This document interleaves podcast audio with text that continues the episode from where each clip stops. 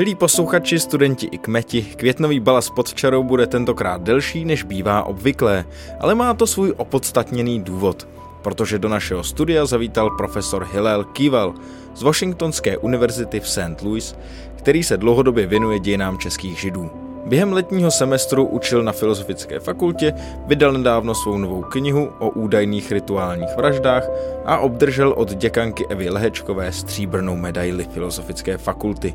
Právě o jeho zážitcích v Praze, o tom, jak se zde v 70. letech učil česky a také o jeho výzkumu židovských dějin v českých zemích se budeme bavit. Zároveň vydáváme také anglický originál našeho rozhovoru, který naleznete ve svých aplikacích nebo na webu. Příjemný poslech vám ze studia Campus Hybernská přeje Filip Liška.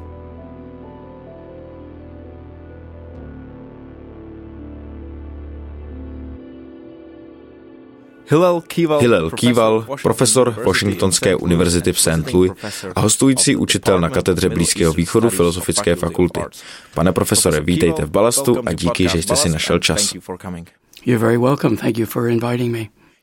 Strávil jste letní semestr tady v Praze, kde jste učil předmět o rituálních vraždách na katedře Blízkého východu a také jste byl vyznamenán stříbrnou medailí z rukou děkanky Filozofické fakulty. S tím vším na mysli, jaký byl váš semestr?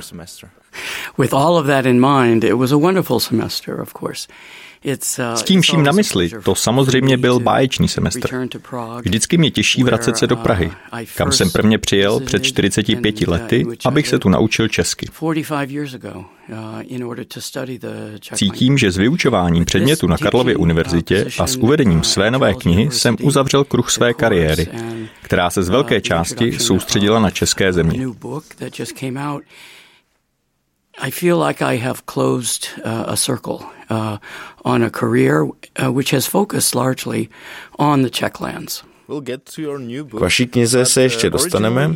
Vy jste původně studoval dějiny střední Evropy. Jak jste skončil u výzkumu českých židů v 19. a 20. století? Well, that's a good question. Um, one combines my to je dobrá otázka. Toto téma kombinuje moje zájmy jednak pro dějiny střední Evropy a jednak pro dějiny židů. Ale co mě opravdu zajímalo, byla otázka, jak se židovská kultura, identita a židovské myšlení proměňovalo na přelomu 19. a 20. století. Obzvlášť v městských prostředích střední Evropy byli židé nesmírně kreativní a redefinovali podstatu toho, jaké to je být židem v moderním světě. Jedním z těchto míst byla samozřejmě Praha, vedle dalších měst jako Vídeň, Budapešť a taky Berlín. A pro mě byla na Praze nejzajímavější ta mnohost jazyků, kultur, identit a náboženství. Takže jsem se chtěl podívat na způsoby, jak židé zdolávali tento nový terén a jak odpovídali na nacionalistické pnutí a kontroverze. Uh, and their response to nationalist pressures and controversies. Co to pro vás znamenalo? Musel jste se od nuly naučit česky? Yes. uh, it was a challenge indeed. I've always liked learning ano, languages. byla to v skutku výzva. Vždycky jsem měl rád jazyky a už jsem uměl několik jazyků, než jsem začal se svojí dizertací. Německy, hebrejsky, hlavně potom francouzsky. Ale byl jsem rozhodnutý, že nechci napsat další studii o německých židech nebo o německé kultuře pražských židů, protože jsem pocitoval, že dosavadní práce postrádají českou dimenzi a necitují žádné české prameny. Takže jsem se rovnou rozhodl, že se musím česky naučit alespoň tak dobře, abych dokázal provést svůj výzkum. Při nejmenším tedy umím dobře česky číst. A myslím, že mluvit umím taky relativně dobře.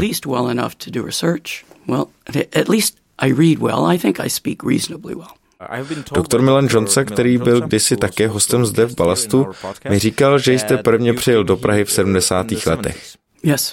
Jaká byla vaše prvotní zkušenost s Českem, respektive Československem? Well, of course I expected it to be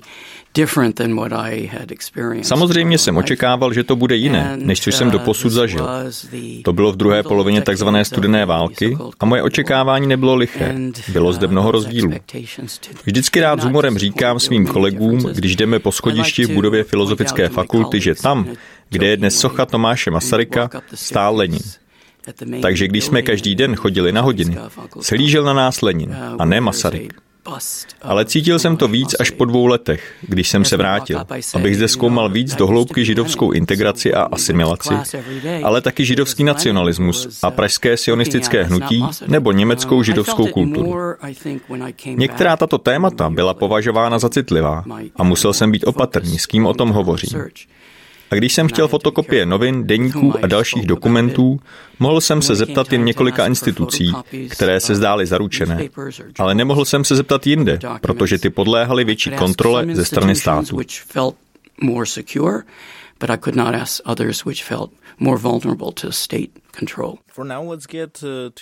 Pojďme teď k vašemu výzkumu. Vy jste napsal knihu o ustalování identity židů v českých zemích, která vyšla také v českém překladu pod názvem Formování českého židovstva, národnostní konflikt a židovská společnost v Čechách 1870 až 1918. My zde v Česku máme často tendenci popisovat tohle období jako dobu národní emancipace českého národa a boj za samostatnost. Ale co nám říká o této specifické době právě příběh českých židů? But what does the story of Jewish population tell us about this specific period? I think it does tell us something about the nature of the Myslím, že nám to z určité perspektivy něco říká o povaze českého národního hnutí. A také to vypovídá o tlaku, který cítila řada menšin během konfliktu mezi německy a česky mluvícími obyvateli. Mezi těmi, kteří chtěli národní suverenitu Českého království a těmi, kdo chtěli spíše rakouskou cestu. Abychom pochopili židovskou pozici, musíme se vrátit o sto let dřív. Vím, že to historici dělají vždycky, ale je to tak. Když byl Josef II. císařem a českým králem, rozhodl se pod vlivem osvícenství, že modernizuje židovský život v rámci monarchie monarchie. Chtěli je přivést blíže k státu a řekněme křesťanské společnosti. Jedním z problémů se židovským obyvatelstvem bylo podle vlády a úředníků, že židé neuměli číst. Z části to bylo dáno tím, že židé mluvili vlastním dialektem západního jidiš. Modlili se a studovali v hebrejštině a svoje obchodní a komunitní záznamy psali také hebrejsky. Josef II. proto rozhodl, že je třeba židy přeučit na rovině jazyka. A tak vybudoval celou řadu židovských základních škol, které vyučovaly v Němčině a byly známé jako německé židovské školy. A skutečně se židy povedlo transformovat na převážně německy mluvící obyvatelstvo ale nebylo na nich nic etnicky německého a ani se nutně neidentifikovali s ostatními Němci, ať už z německé říše na severu, nebo z ostatních koutů Habsburské monarchie. Kromě toho ale všichni židé v Čechách mimo Prahu žili roztroušeně po malých vesnicích. To znamenalo, že v těchto lokalitách žili jako malinké menšiny v těsné blízkosti s českými křesťany a českými obyvateli takže jejich každodenním jazykem byla čeština. A to v takovém rozměru, že česky mluvící židé přečíslovali původní německy mluvící židovské skupiny. Dokonce pak i v Praze, kde začaly zakládat české židovské instituce, české židovské studentské skupiny, které posléze konkurovaly těm německým a aktivně propagovaly politiku integrace s Čechy a podporovali český nacionalismus. Na druhé straně mnoho dalších židů, hlavně studentů, akademiků, řemeslníků, ale také obchodníků, si při pohledu na národnostní konflikty řekli, že možná k nalezení místa v moderní středoevropské společnosti je nutné definovat se na národní úrovni. Proč bychom nedeklarovali svoji národnost jako židovskou? Byli bychom věrní Českému království, byli bychom věrní rakouští občané, ale mělo by se s námi zacházet jako s židovskou národnostní menšinou.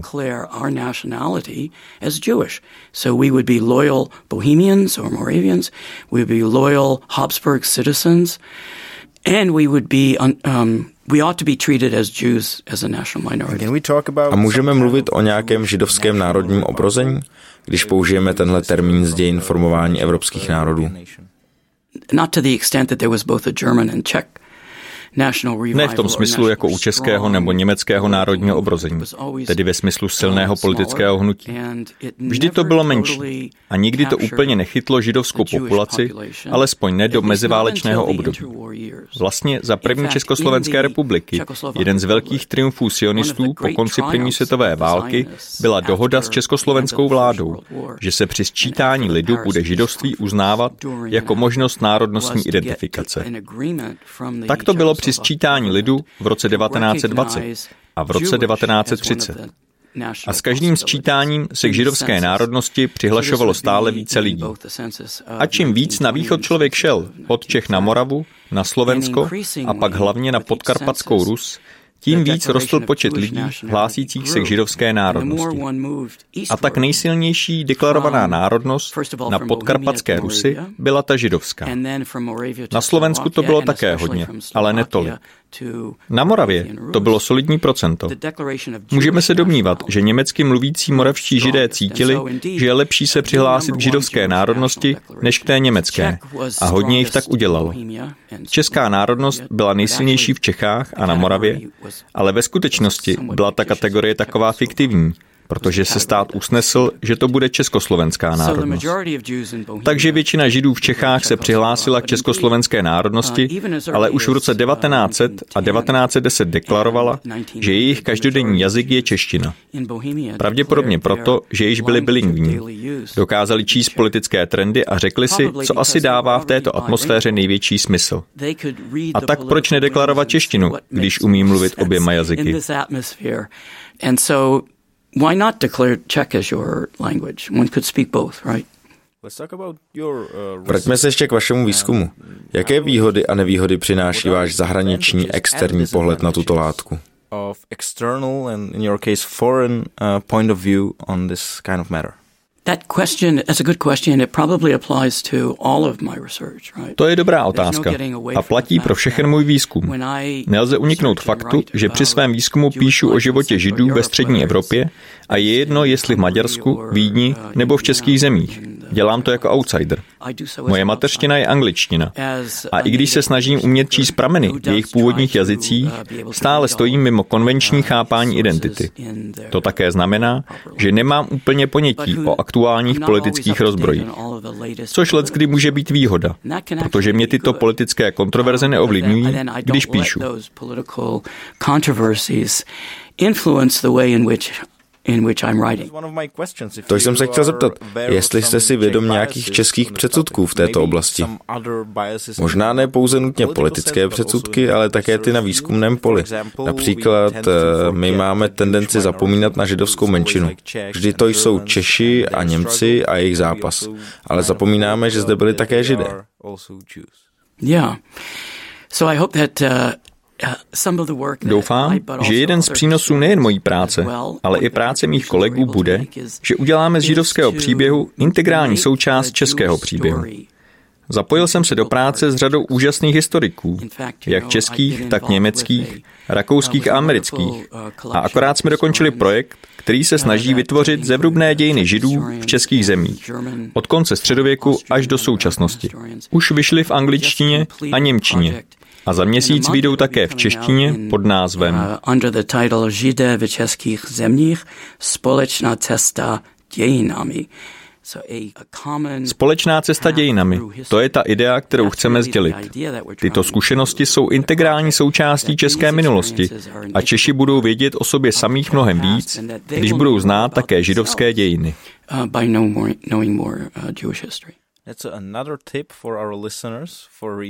To je další tip pro naše posluchače.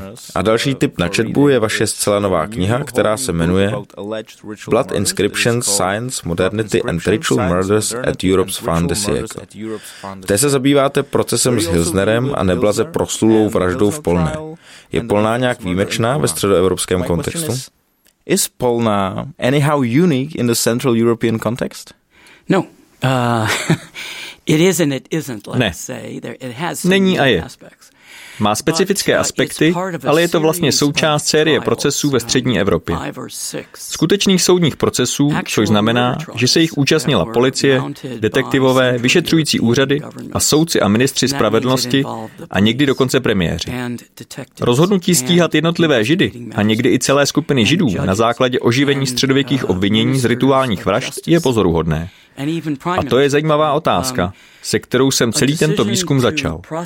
Proč na přelomu 19. a 20. století až do první světové války státy jako Rakousko, Uhersko a Německo a vlastně také Rusko vedou tyto soudní procesy a jak tyto procesy probíhaly. Obvinění z rituální vraždy ve své klasické středověké podobě sobě nese předpoklad, že židé cítí nutkání unášet a zabíjet křesťanské děti, aby mohli vykonávat židovský náboženský rituál. Teorie byla taková, že židé unášejí malé chlapce podobné Kristu, které posléze rituálně ukřižují. Takže znovu stvárnějí ukřižování Ježíše. Objeví se ale také jiné vysvětlení, které se počase stane dominantním. A to, že pro tyto židovské pachatele je důležitá krev jejich obětí, kterou schromažďují, konzumují a také využívají pro rituální potřeby. Proč? Um, Nejčastější argument byl, že tato krev je klíčová ingredience pro přípravu pesachových nekvašených chlebů, uh, macesů. Ale pořád se můžeme ptát, proč. Jaký by to mělo mít smysl dávat krev do nekvašených hostí? A myslím, že právě slovo hostie je zde důležité protože tato obvinění začala opravdu nabírat na síle až v kontextu křesťanských debat o povaze svátosti Eucharistie. Ve 13. století debaty o tzv. transubstanciaci předpokládaly, že v zasvěcené hostii a vínu je skutečná podstata Kristova těla a krve. Takže křesťanský pozorovatel mohl jednoduše dojít přesvědčení, že když on ví, že jeho zasvěcená hostie obsahuje skutečnou pravou krev Kristovu, proč by židé vlastně nenapodobovali toto chování, i když kvůli nějakým bizarním nebo satanistickým důvodům? Takže to možná dávalo smysl samotným křesťanům, kteří sami konzumovali tělesné elementy Eucharistie, ale pro Židy to nedávalo absolutně žádný smysl. Ve skutečnosti v židovských stravovacích nařízeních, dokonce ani u košer zvířete, nemůžete pozřít jeho krev. Musíte ji vylít, zbavit se jí. A ani to není dostatečné. Dokonce musíte posypat maso solí, která by zbylou krev vytáhla. Teď, co se týká toho mého období přelomu století. Co vlastně táhlo tato středověká obvinění, která už vlastně dávno byla vyvrácena, řekněme, vyšší kulturou? Proč se to mohlo zdát přitažlivé? Proto mám v podtitulu slovo věda a modernita. To, na co jsem přišel, není, že by věda produkovala tato obvinění, ale vědecké metody a vědecký jazyk obzvlášť forenzní medicína, poskytli strukturu a rétoriku. A to se stalo bitevním polem. Lokální doktoři versus fakulty medicíny, žalobci versus soudci. V konečném důsledku vyšší věda versus nižší věda. Někdy dokonce žalobci, kteří dostali takový případ, říkali, to je přece nesmysl. Vždyť nevím, co s tím mám dělat.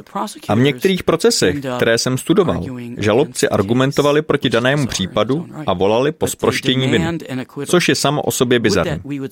A tady se dostáváme k možné jedinečnosti případu spolné.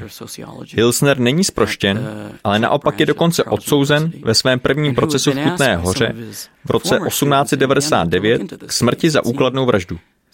Někteří velmi stateční lidé se do toho procesu zapojili. během něho i po něm a požadovali, aby byl rozsudek zvrácen. Psali petice a pamflety a řečnili kvůli tomu v parlamentu.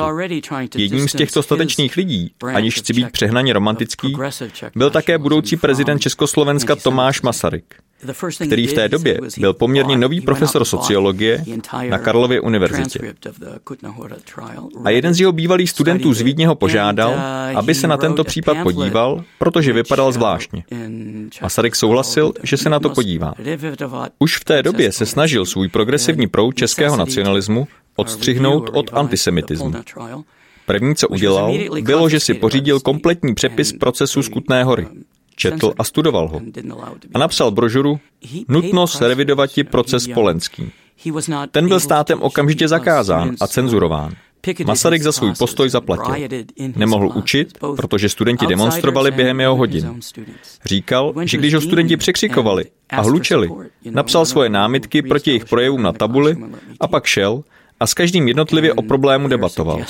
Šel také za děkanem a žádal ho, aby obnovil ve třídách pořádek a nechal ho učit. Ale děkan mu navrhl, že by si spíš měl vzít chvíli pauzu. Takže Masaryka vůbec nepodpořil. Masarykova pozice byla v české veřejnosti extrémně nepopulární. Ale samozřejmě byl hrdinou pro české židy. A posléze se identifikovali s první Československou republikou o to víc, když se Masaryk a jeho politika dostali do čela.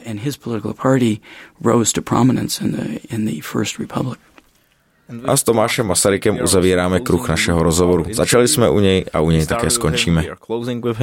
So, Professor Kival, thank you very much for coming here. It was an honor. And You're very welcome. Not only for coming here in our studio, in our podcast, but also for the whole semester on our Faculty of Arts. And have a nice flight home. Thank you. It was a pleasure. To je z balastu pod čarou vše.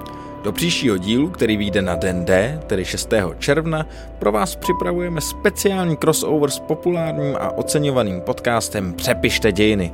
A nejen s Michalem Stehlíkem a Martinem Gromanem se zaměříme na roli historie a humanitních věd ve společnosti. Do té doby si můžete doposlouchat starší díly Balastu, které vám třeba unikly. Sledujte také naše sociální sítě, Facebook, Instagram a Twitter, kde pro vás tvoří a sdílí Ondra Černý. A opět připomínáme nabídku ke stáži v Balastu. Zájemci nám mohou napsat na adresu balast.cz kam se nám ostatně se svým komentářem k našemu podcastu může ozvat každý. Děkujeme a naslyšenou.